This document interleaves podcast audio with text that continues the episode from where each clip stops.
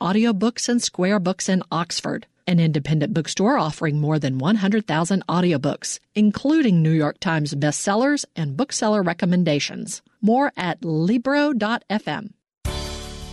Good morning. It's 8:30 on Thursday, December 6th. I'm Karen Brown and this is Mississippi Edition on MPB Think Radio. On today's show, can conditions for Mississippians detained in county jails and juvenile centers be improved? We'll learn more. There is a right of freedom, especially if conditions are such that that person can be let out of jail. And it's necessary for this information to be available to judges to make a determination as to whether they're eligible to be released. Then find out how automotive programs across the state are preparing students for the workforce. And in our book club, author G. Mark LaFrancis chronicles the jailing of teenagers at the state penitentiary at Parchman for participating in a protest march in 1965. That's all coming up. This is Mississippi Edition on MPB Think Radio. Poor data collection at Mississippi's jails is leading some legislators to question the fairness of sentencing the Legislative Performance Evaluation and Expenditure Review Group, known as the PEER Committee, released a recent report showing there is no statewide system to accurately monitor incarceration data. That includes information on why some inmates are held in jail for long periods of time before trial. James Barber is executive director of the PEER committee staff. They found one Lowndes County facility holding an inmate for approximately six years without trial. He tells MPB's Ashley Norwood that's enough to recommend legislation that mandates some statewide standard for record, record keeping. Well, uh, as you know, every individual has basic rights, and there is a right of freedom, especially if conditions are such that that person can be let out of jail. And it's necessary for this information to be available to judges that have jurisdiction over people in jail to make a determination as to whether they're eligible to be released. You don't want a situation where somebody sits in jail without the judicial system knowing that that person is there and possibly being able to write an order of some kind, give a bond or whatever to allow that person to leave jail legitimately. I know one of the findings listed the limitations in data could prevent judicial officers from proper execution of duties. Kind of talk about that. Okay, every county has to have a jail docket. Uh, and the, the first reason for having the jail docket is so that the sheriff and his staff will know who is in their custody and for what offenses they are in in jail. Uh, so it's important, one, just to know who's there, and then secondly, for those people to be channeled into the juvenile justice into the uh, justice system, so that judges can then step in and uh, take the actions that are, are appropriate for each individual. What we found is just a mixed bag of data quality because there was no uniform method for recording information about the inmates. Uh, counties did it differently. One offense may be recorded one way in uh, one county, and the same offense may be described and recorded differently in another county. So it was difficult to match county to county as to what type of offenses people were in jail for, how long they had been there, and whether reports are sent to the judges as required by the courts so that the judges can then make appropriate decisions. Was there anything particular of the report and the findings that you also would like to mention? The recommendation is that the legislature ought to um, maybe task the administrative office of the courts with the responsibility of developing some kind of record keeping standards so that there would be a centralized database that could capture the information and assist the judicial system in making appropriate decisions. And what are the steps for those recommendations to be um, set in stone? some legislator would need to introduce a bill for the legislature's consideration. James Barber, Executive Director of the Mississippi Legislative Peer Committee, I want to thank you so much for your time. You're certainly welcome. Barber says 2014's House Bill 585 offers juvenile justice reforms to help with reentry, and 2018's House Bill 387 is intended to help determine who's in county jails and juvenile detention centers, how long, and for what offenses. Cliff Johnson is director of the MacArthur Justice Center at the University of Mississippi School of Law. They found the average number of days adults sit in jail without being convicted range from zero days in Montgomery County to 923 days in Rankin County. He tells MPB's Ashley Norwood more. When we tried to determine who is incarcerated in county jails, why they're there, how long they've been there, whether they've been indicted yet, we learned quickly that there is no uniform system in the state of Mississippi for tracking people who are incarcerated at the local county level and in municipal jails.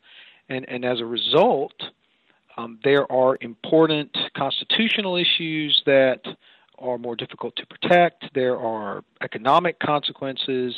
There are um, policy decisions that are affected by imperfect information and, frankly, um, the loss of people in our jail system. What are the worst outcomes that an individual inside of the jail could see, and also the state, because of this issue of imperfect information? The question to ask is who are these people that show up on our database at msjaildata.com. Anybody can go and see the names of these people and how long they've been there.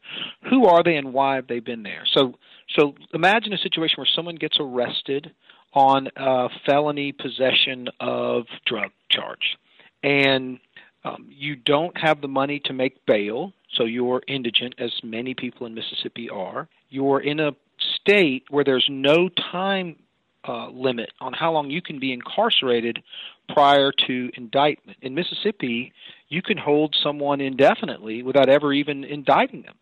In many places, the grand jury only meets two or three times a year. So if you get passed over from one grand jury to the next, you're in jail for another three months or six months without ever being formally charged. So you can't make bail, you're stuck in jail, you haven't been charged. After you've been charged, it may be quite some time before you have a trial date set.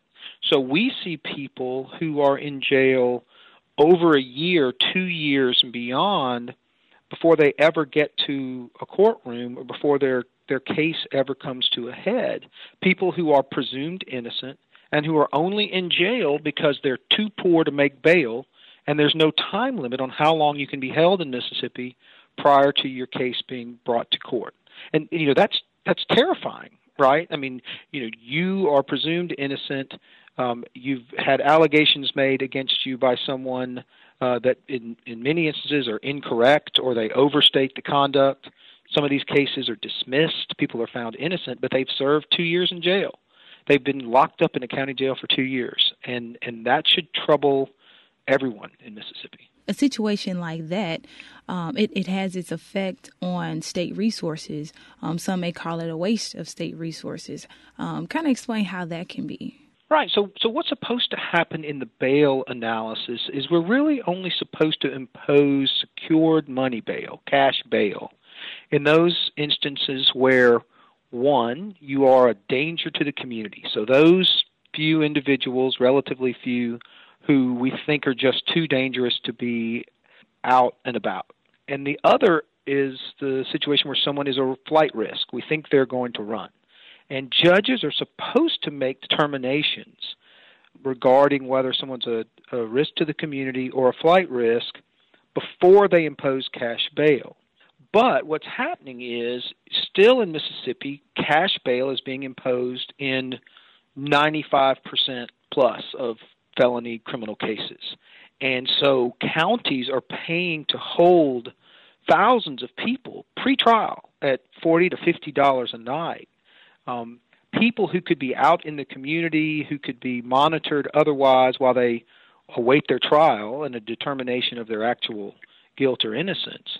My estimate, based on the numbers we collected and published in our, our first version of the database, is that counties are spending as much as you know 80 to 100 million dollars a year incarcerating individuals pre-trial, and these are cash-strapped counties that you know are having real problems making ends meet, and they're spending significant sums of money holding people pre-trial. Oh, people wow. who have not been found guilty of a crime. Thinking about juveniles, I can't help but imagine if there is a young person that is um, held in jail waiting on an indictment, and let's say after the process they were innocent, I wonder what being kept for so long in that state, what that may do to them uh, emotionally, mentally, as they return to society you know, I think part of what's happened too is we've we've minimized the significance of incarceration, and and there's data out there that that shows very clearly the impact of incarceration. Even three days, five days, the thing that starts happening, right? I mean, if you were in school, then you're in a world of hurt. You start falling behind. You have problems. Um, if you have a job, you often lose your job, lose your income then you lose your housing, you get behind on your child support. There's there's this there's this parade of horribles that happens when you start taking people out of society and and locking them up. And so you have economic consequences, and you certainly have um, emotional consequences from long-term incarceration. I don't think anybody thinks we're rehabilitating people in jail. I think even the most ardent, you know, law and punishment, tough on crime type of folks would recognize that our jails are rough places in Mississippi, and nobody's becoming a nicer, kinder person by sitting in our jails for any length. Cliff, is there anything that I didn't mention um, that you would like to add to this? I think, Ashley, that people need to take an interest in this because it is their children, their husbands, wives um, who are at risk, that we shouldn't view this as an issue that affects those people, other people, bad people. You know, when we don't follow the law, when we become a nation that doesn't respect the rule of law, that has significant consequences for all of us. And these constitutional protections exist for a reason. They're important for an ordered society, and this is not an us versus them issue. This affects all of us, and uh, I fear sometimes that people are quick to say that they want the harshest possible system to take care of bad guys without recognizing that come this afternoon or tomorrow morning that bad guy could be your your son or your brother. Cliff Johnson, the director of the MacArthur Justice Center at the University of Mississippi. Thank you so much for your time on this issue. Thanks, Ashley. Advocates hope legislators will review the peer committee's recommendation during the 2019 session. To see our team's updates throughout the day, follow MPB News on Twitter. Coming up, find out how automotive programs across the state are preparing students for the workforce. This is Mississippi Edition on MPB Think Radio. Running a business requires smart decisions every day. Make a good decision for your company today and reach MPB listeners through MPB program underwriting. For more information, go to mpbonline.org/underwriting. This is Mississippi Edition. Mississippi is expanding the number of nationally accredited automotive technology programs. This school year, close to a third of the state school districts are offering high school students training that will prepare them for direct entry into the workforce. As one of only 17 states that require high school automotive technology programs to be accredited by the National Automotive Technicians Education Foundation, the number of certified programs is expected to grow. Wendy Clemons is executive director of secondary education at the Mississippi Department of Education. She says certified programs will better train students for the state's growing automotive, industry and help close the skills gap. The ASE is the Automotive Service Excellence uh, Education Foundation, and we work with them. Their mission is to partner with schools, both post secondary uh, trade schools and uh, in industry, to basically build a workforce in the area of automotive service And so, what we did starting about three years ago, we communicated to our career technical education centers uh, throughout the state that if, in fact, they were offering an automotive program in their district, that we were going to expect them to meet what we call the Automotive Service Excellence uh, certification. And what that means is that they apply to ASE and they have to go through a, a review, an internal review process, kind of a reflection review process, and then they actually have to have a master automotive tradesperson come into their district and evaluate and audit their program. And if in fact they meet the standards set by the agency, then they receive a certification. Additionally, their instructor, the person, their teacher, also has to receive a minimum of what we call four ASEs, which uh, could be related to um, transmission work, or it could be related to various pieces to the automotive service industry. So not only do we have program requirements, we also have teacher requirements. So about three years ago, we sent the requirements out to our districts and let them know that if they were going to have an automotive program in their district, that from a state level, we expected them to have what we called a certified program with a certified teacher. The importance of this is that if we are in fact going to have students enrolled in these automotive programs in our state, we want to know that when they are a completer, and by completer, we mean that they have successfully completed two years in the automotive program, that they have an avenue to at least enter in as an entry level certified employee. Let's talk about the student themselves. How long of their high school years will they spend in a class or classes to get this certification? In a typical program, they are in a program for two years, and in that two year period, they will have what we consider two Carnegie units per year. A Carnegie unit is defined as about 140 hours of instruction. They are training where on campus at a high school or they or at a community college. The programs that we reference in our article are secondary career and technical education programs. So that's basically on a high school campus. Sometimes those career and technical centers are on the campus of the actual high school. And in some cases, they are kind of removed from. They're on a different campus. When that student graduates, with Francis. This is Mississippi Edition on MPB Think Radio. MPB would like to thank Daniel, Coker, Horton, and Bell and the Mississippi Healthcare Alliance for underwriting MPB programs. Your company can be an underwriter too. Find out more. Go to mpbonline.org slash underwriting to find out how. This is Mississippi Edition on MPB Think Radio. I'm Karen Brown. In October of 1965, hundreds of protesters in Natchez marched to protest the treatment of blacks by whites. Nearly 150 of the protesters, mostly teenagers, were taken to the state penitentiary at Parchman, where they were crammed into cells. The story of their horrific treatment was first a documentary and now in a book. G. Mark LaFrancis is the senior writer of The Natchez Ordeal, 1965 Natchez Civil Rights Injustice. He tells us how the teenagers, girls, and boys ended up in a maximum security prison.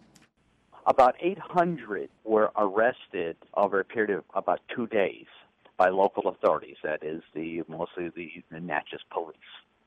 And they were all brought to the Natchez City Auditorium. So the City Auditorium was housing uh, basically a holding cell of about 800 people and these are mostly uh, young African Americans, ages 13 or less to 22, around there. And the authorities released the older arrestees, and the, the young ones, the, the children, were uh, released too. Then they still had several hundred left, and rather than release them on their own recognizance, which really should have happened, they sent a whole bunch to local jails. They filled the local jails, and they still had about 150 left over in the auditorium and they didn't know what to do with them. They decided not to release them, and the local police chief made arrangements with the superintendent of the prison in Parchman to take them there. So about 150 were herded back onto buses and driven to Parchman, where they were put in maximum security cells, squeezed into maximum security cells, and there they stayed for several days. Were they put in those cells with other criminals who were already at no. Parchman? Karen, they cleared out the maximum security cells just to put the uh, uh, people from Natchez in Parchman. In fact, we had learned that many of them were in the very same cells that the Freedom Riders were put in uh, four years earlier. Were all of those who were arrested and taken to Parchman African American? No, there were some young white folks who had come to Mississippi to participate in the struggle and in the marches. You said that the youngest were abused and humiliated. Can you tell us more about that? What happened to them?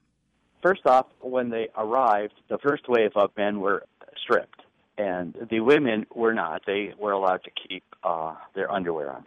They forced them to drink Ex-Lax, and they put them in cramped cells. The women were in, with women, and the men were with men.